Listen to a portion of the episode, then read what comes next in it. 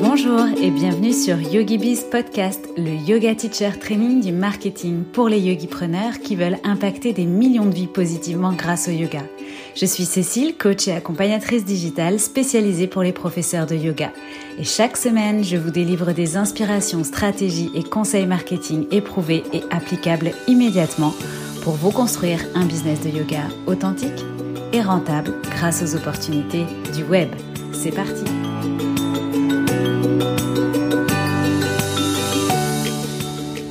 Bienvenue dans ce septième épisode dans lequel vous allez probablement vous reconnaître ou reconnaître vos peurs puisqu'on va aborder 5 freins, peurs, fausses croyances qui vous empêchent d'enseigner votre yoga en ligne et on va voir ensemble comment les surmonter. Vous savez, cette petite voix qui vous freine dans le développement de votre activité, qui vous empêche de voir grand, qui vous empêche d'exprimer votre plein potentiel, le temps d'un épisode, on va bâillonner cette petite voix et déconstruire chacune de vos peurs. Avant de commencer cet épisode, je voulais partager avec vous un avis reçu sur euh, Apple Podcast. Un avis particulièrement chaleureux de la part d'Anne-Laure Gonnet, que vous connaissez probablement puisque c'est euh, l'hôte de Salutations Podcast, qui m'écrit indispensable, super podcast, contenu précis, dense et accessible,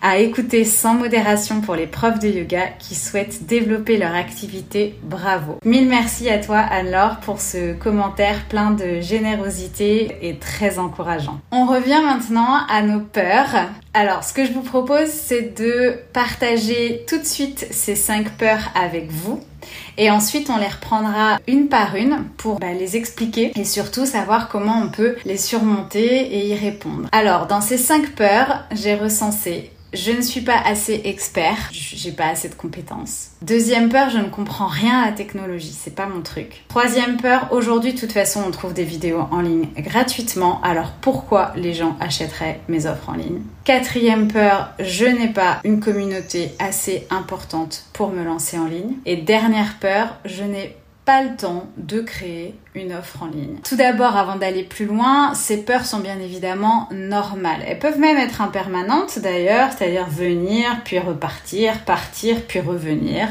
Alors on a des moments où on se sent dans une énergie euh, forte, avec euh, plein de confiance, puis euh, d'autres moments où on est moins sûr de soi, où on doute, et puis où viennent se formuler dans notre esprit des prétextes, des obstacles, des freins, des excuses, des croyances. Donc avoir des doutes, se poser des questions, c'est complètement normal dans la vie d'un entrepreneur, parce que vous êtes des entrepreneurs. Et pas parce qu'on a un métier passion ou un métier de bien-être qu'on est euh, épargné par tout ça, bien au contraire. En revanche, comme tout entrepreneur, on doit euh, faire face à ces problématiques, à ces peurs, les reconnaître d'abord, c'est important. Euh, ça fait partie du processus. Et puis ensuite se poser la question de ce qu'on peut en faire. Comment on va les utiliser finalement en notre faveur. Donc ma mission d'aujourd'hui, c'est de vous livrer des clés pour aller justement au-delà euh, de ces fausses croyances. Concernant la peur numéro 1, je ne suis pas assez expert, experte, je n'ai pas assez de compétences. Déjà, je vous propose qu'on revienne sur la définition du mot expert. Expert, ça veut dire qui a acquis une grande habilité par l'expérience, par la pratique. Ok, donc ça déjà c'est notre point de départ. Et maintenant, je voudrais vous parler de la leçon de Geoff Kaufman qui démystifie justement euh, la courbe d'apprentissage avec euh, notamment son épisode de TED Talk The First 20 Hours How to Learn Anything, où nombre d'entre nous finalement ont entendu qu'il fallait ou pensent qu'il faut, euh, alors en réalité on dit un cut de 10 000 heures pour maîtriser un sujet, ce qui représente en gros 5 ans de travail à temps plein, pour euh, maîtriser, pour être expert sur un sujet. Ce chiffre est pas faux, mais il vient d'une étude sur le perfectionnement au plus haut niveau d'expertise d'un domaine. Et donc, ça serait un raccourci que de dire qu'il faut 10 000 heures pour apprendre quelque chose et donc pour le transmettre. Il faut beaucoup moins de temps que ça pour apprendre quoi que ce soit. Certes, on va devenir un expert par euh, la pratique et par l'expérience, par le temps, mais dans la plupart des cas, ce que vous savez, ce que vous avez acquis, suffit déjà et vous permet d'être assez bon. On n'a pas besoin d'être expert à ce niveau-là pour partager euh, notre yoga. Euh, l'expérience de notre yoga teacher training, notre pratique qu'on avait au préalable et qu'on a depuis, fait qu'on a au moins une étape d'avance sur nos élèves, quoi qu'il en soit. Et ça, ça nous suffit pour partager, pour transmettre les résultats que nous, on a eus, notre propre expérience et la partager à notre tour et euh, faire euh, bénéficier nos élèves de ces résultats qu'on a aussi euh, nous rencontrés. Donc ne sous-estimez pas ce que vous savez déjà, et que vous pouvez exploiter vraiment à bon escient en étant honnête dans votre démarche. Ok, vous n'avez pas l'expertise d'une pratique de plus de 20 ans d'expérience, mais vous avez déjà des choses à apporter et vous en savez déjà plus que quelqu'un qui commence le yoga, donc vous êtes déjà en mesure de lui apporter beaucoup de choses positives pour un, impact euh, déjà dans sa vie, dans son quotidien. Alors souvent le phénomène inverse du coup, enfin c'est pas le phénomène inverse d'ailleurs, c'est euh, le syndrome associé à cette peur de ne pas être assez expert, de ne pas avoir assez de compétences, c'est le, le, fait de développer finalement le syndrome de l'imposteur. Alors j'ai euh, une petite citation qui dit Pendant dix ans, je disais tous les jours j'arrête demain, on va savoir que je n'y connais rien. J'ai toujours pensé qu'on finirait par me démasquer. Est-ce que vous savez que c'est Sonia Riquel qui dit ça Donc je pense que pas mal d'entre vous euh, savent qui est cette dame. Euh, donc voilà, comme quoi le syndrome de l'imposteur, il touche tout le monde, ou le fait de se dire euh, je suis pas assez douée, je suis moins que les autres, je suis pas assez experte. Enfin, il nous touche tous dans notre parcours finalement, malgré l'expertise qu'on peut avoir, parce que quelque part on se remet en question. Et c'est plutôt d'ailleurs assez positif. Alors de la même manière, hein, euh, dans les personnalités, on a aussi euh, Jodie Foster qui un jour a déclaré qu'elle a toujours pensé pendant des dizaines d'années qu'un jour on allait venir taper à sa porte pour lui récupérer son Oscar et euh, le donner à Meryl Streep que c'était une erreur. Donc comme quoi à n'importe quel euh, niveau euh, finalement d'expérience ou d'expertise, on peut avoir des doutes. Que, comme je dis, ça arrive même au meilleur et je vais vous donner trois petites astuces pour combattre en tout cas ce syndrome de l'imposteur et reprendre confiance ou en tout cas légitimement intégrer votre expérience d'aujourd'hui vous permet déjà d'avoir entre guillemets un coup d'avance sur les élèves à qui vous allez enseigner et donc vous donne de la légitimité. Donc je vous invite déjà à faire le point sur vos succès, sur ce que vous avez réalisé, les apprentissages que vous avez intégrés, les objectifs que vous avez atteints, les personnes à qui vous avez déjà apporté du bien-être ou des transformations, vos fiertés et donc de regarder déjà toutes ces choses de manière très objective. Ma deuxième euh, astuce, c'est quand vous êtes en période de doute comme ça, c'est de vraiment vous, vous connecter aux gens que vous voulez aider, vous tourner vers eux. C'est-à-dire un peu vous, vous oublier finalement, enfin ou en tout cas euh, ne pas mettre toute votre attention sur vous, mais tout de suite vous connecter aux gens à qui vous pouvez apporter des choses. Et comme par définition vous allez apporter des choses positives, des changements, des transformations, avoir de la reconnaissance, ça va vous permettre de passer outre euh, cette peur ou ce syndrome. Et la dernière chose, déjà abordée dans plusieurs podcasts, c'est évidemment euh, d'éviter de se comparer au maximum ou en tout cas en permanence. Et euh, d'ailleurs pour ça, n'hésitez pas à un moment donné à vous désabonner de comptes qui finalement vous apportent pas de bonnes énergies parce que euh, ça vous fait vous sentir mal, vous sentir moins bien. Euh, donc dans ce cas-là, bah, faites une détox de ce type de compte et les choses vont revenir dans l'ordre. Donc l'idée, c'est de vous sentir à nouveau à votre place par ce type de petites actions. Peur numéro 2. Je suis nulle en technique, j'y comprends rien, j'y connais rien, et puis en plus il y a de fortes chances que ça me plaise pas beaucoup. Ok, c'est recevable, mais ça n'a jamais été aussi simple qu'aujourd'hui, la technique. Aujourd'hui, tout est prêt à l'emploi, tout est user-friendly, c'est-à-dire tout est fait pour que ce soit facile à utiliser. Par exemple, pour faire un site, on n'a plus besoin de savoir coder. On va euh, s'abonner euh, sur une plateforme ou un, comme WordPress ou autre, prendre des templates et puis ensuite, euh, c'est plus que du copier, glisser, glisser, coller, drag and drop. Donc, tout est quand même facilité aujourd'hui.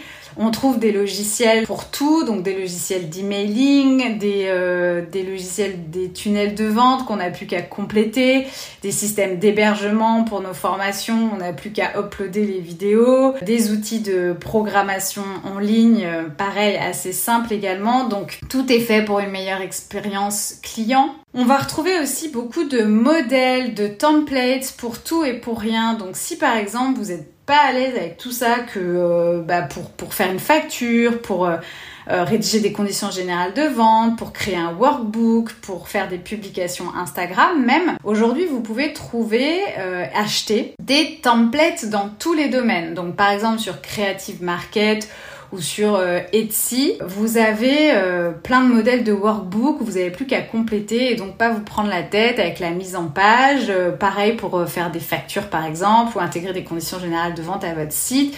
Vous avez des, des, copies en fait pré-écrites que vous n'avez plus qu'à personnaliser et à coller, enfin à intégrer dans votre process à vous.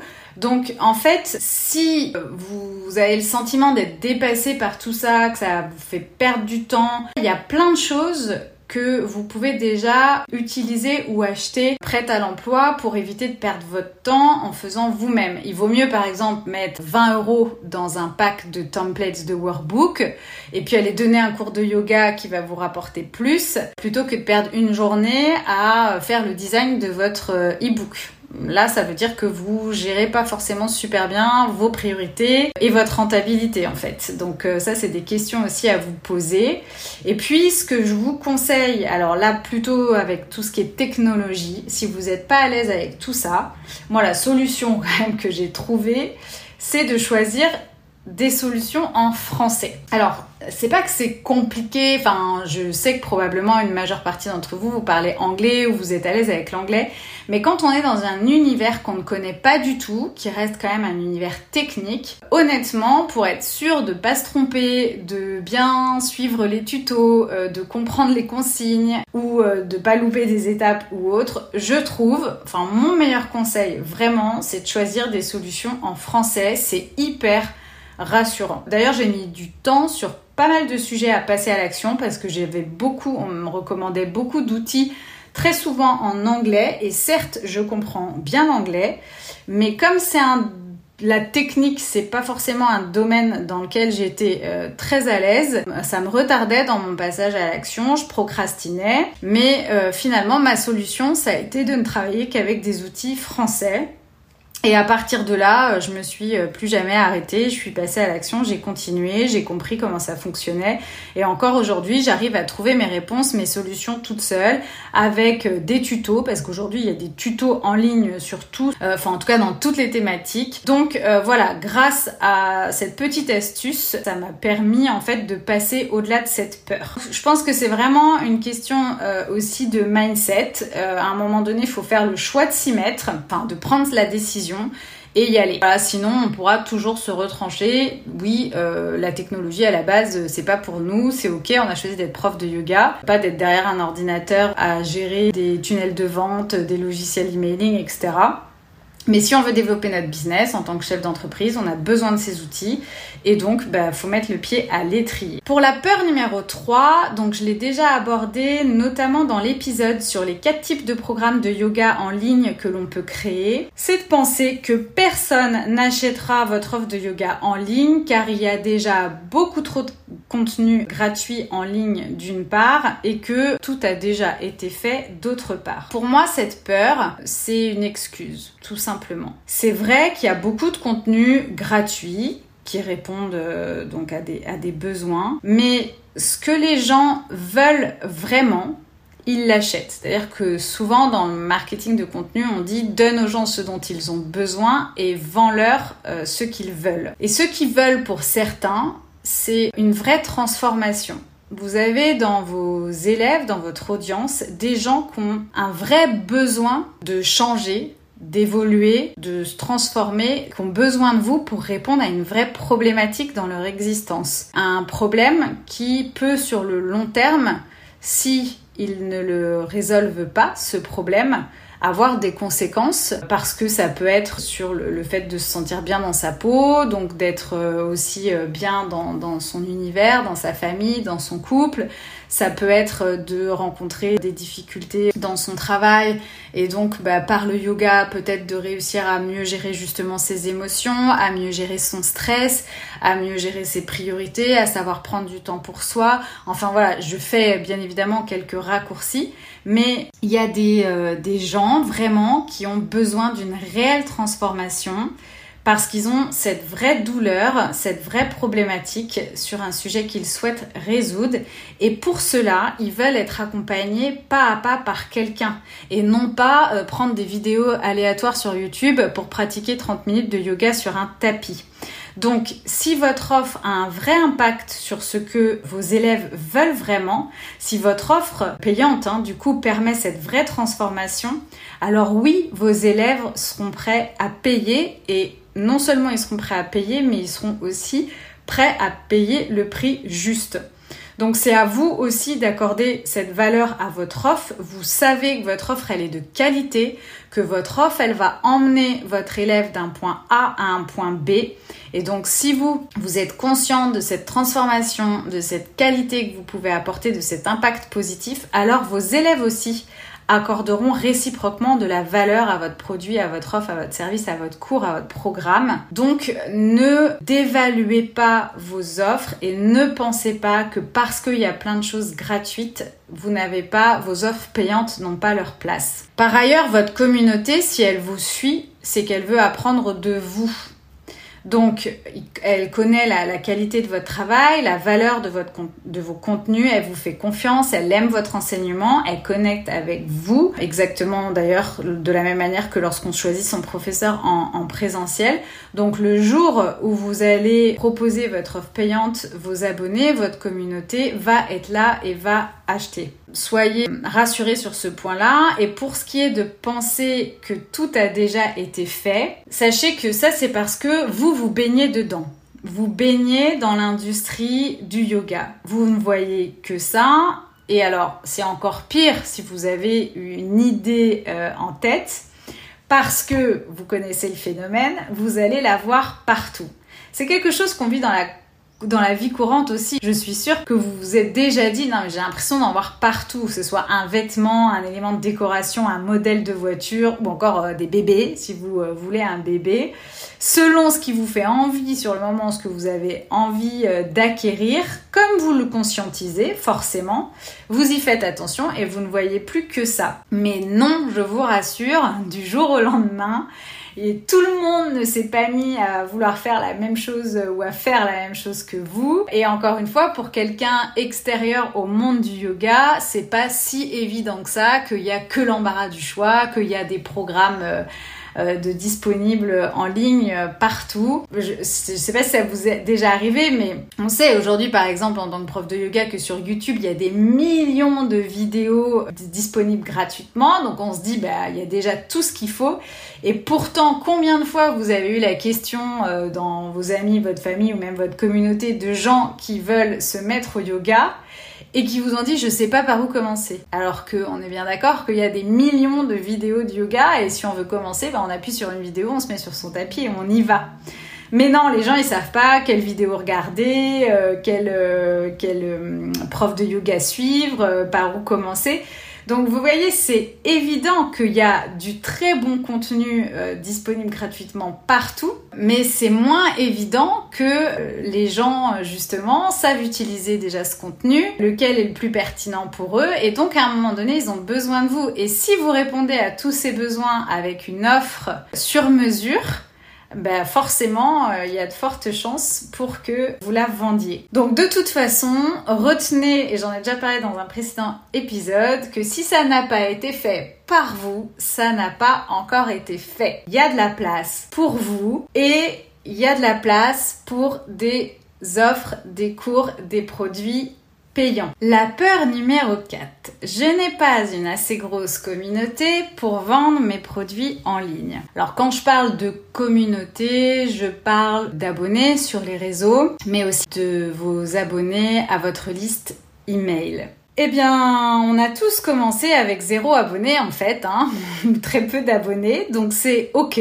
Pour que ça progresse, bah, il faut euh, passer à l'action, donc il faut euh, commencer à un moment donné. Et quoi qu'il en soit, comme euh, j'ai déjà expliqué, on n'est pas des influenceurs sur Instagram ou on n'est pas des youtubeurs sur YouTube, donc on n'est pas là pour attirer des marques et monétiser euh, notre contenu, donc on n'a pas besoin d'avoir des millions d'abonnés.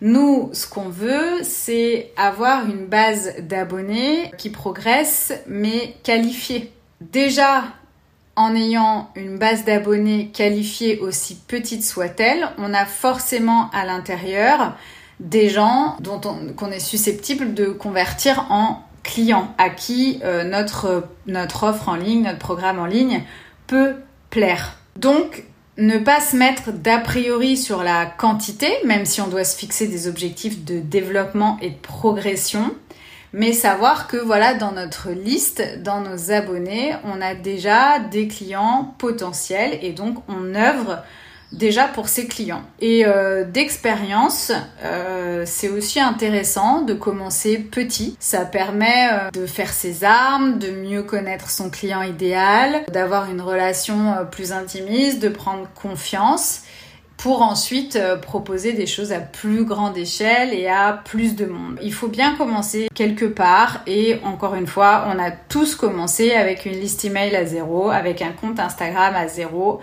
Donc par rapport à ça, c'est ok. Peur numéro 5 et dernière peur, je n'ai pas le temps de m'occuper de tout ça. Alors c'est vrai, je le reconnais que de créer des offres en ligne, ça peut représenter beaucoup de travail, même si ça dépend de l'offre digitale qu'on choisit. Organiser par exemple un atelier en ligne de deux heures, ça prendra forcément moins de ressources, euh, moins de temps, moins d'énergie que de créer un euh, programme complet sur huit semaines par exemple de yoga. Forcément, ce sera pas le même investissement en temps, donc déjà il est judicieux en fait de choisir la bonne présence en ligne, le bon produit, la bonne offre en ligne à créer en fonction du temps dont vous disposez chaque jour ou chaque semaine pour vous consacrer à cette nouvelle offre que vous voulez proposer en ligne, que ce soit des cours, que ce soit un programme, que ce soit un e-book, que ce soit des masterclass, des ateliers ou d'autres. Mais ceci dit, euh, il est quand même utile de se rappeler qu'on a tous seulement 24 heures dans une journée et que certains y arrivent. Certains arrivent très bien à gérer le développement de leur activité à la fois en présentiel et en ligne. Le secret, c'est euh, déjà d'être bien conscient du temps que vous avez et de ce que vous voulez faire, d'avoir un objectif précis, et ensuite de savoir planifier cet objectif, de le découper en tâches et d'y aller petit à petit et pas à pas en suivant un process bien défini.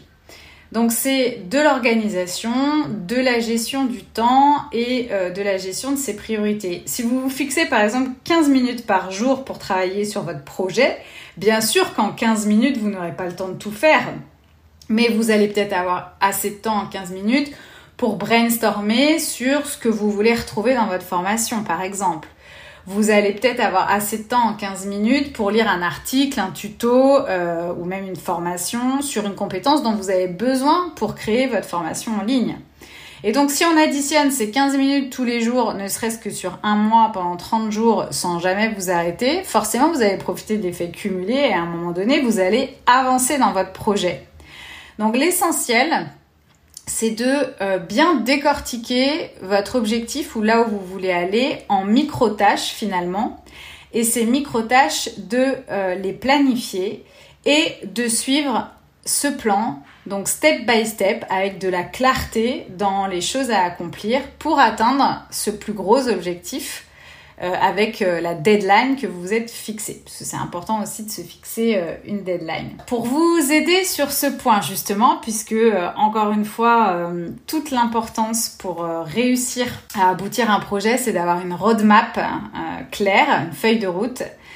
Donc ce que je vous propose à l'issue euh, de cet épisode, c'est de vous abonner tout de suite à ma newsletter. Je vous invite d'ailleurs à télécharger euh, le guide sur euh, comment développer une activité de yoga en ligne qui vous donnera déjà les fondamentaux euh, à développer avant d'en arriver à la création de votre produit digital.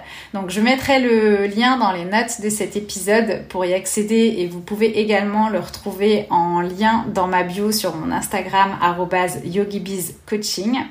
Et en vous inscrivant à ma newsletter, vous recevrez lors de la newsletter de dimanche prochain vous recevrez cette fameuse euh, roadmap qui sera euh, donc euh, téléchargeable pour justement vous aider dans l'accomplissement de votre objectif, de votre projet en ligne.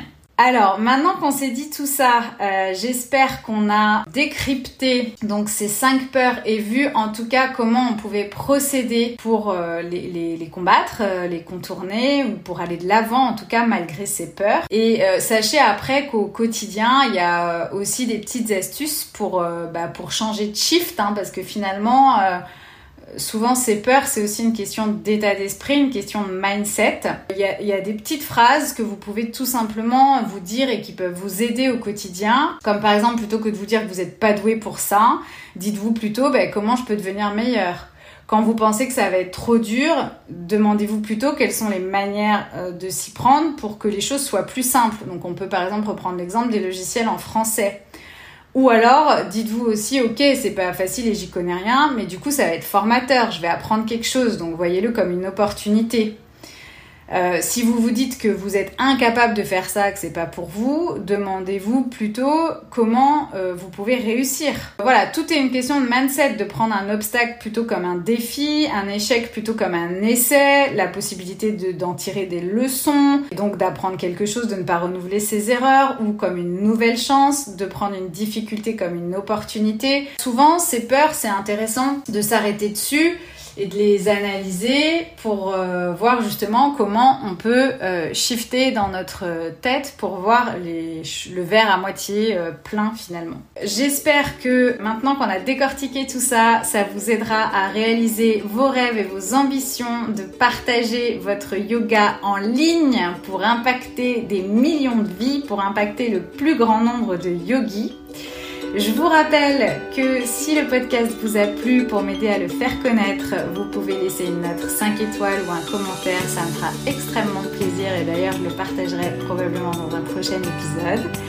Je vous remercie pour votre écoute et on se retrouve lundi prochain pour un format un peu différent avec un épisode de questions-réponses où je répondrai aux questions les plus courantes qu'on me pose donc le plus souvent. À très vite. Thank you.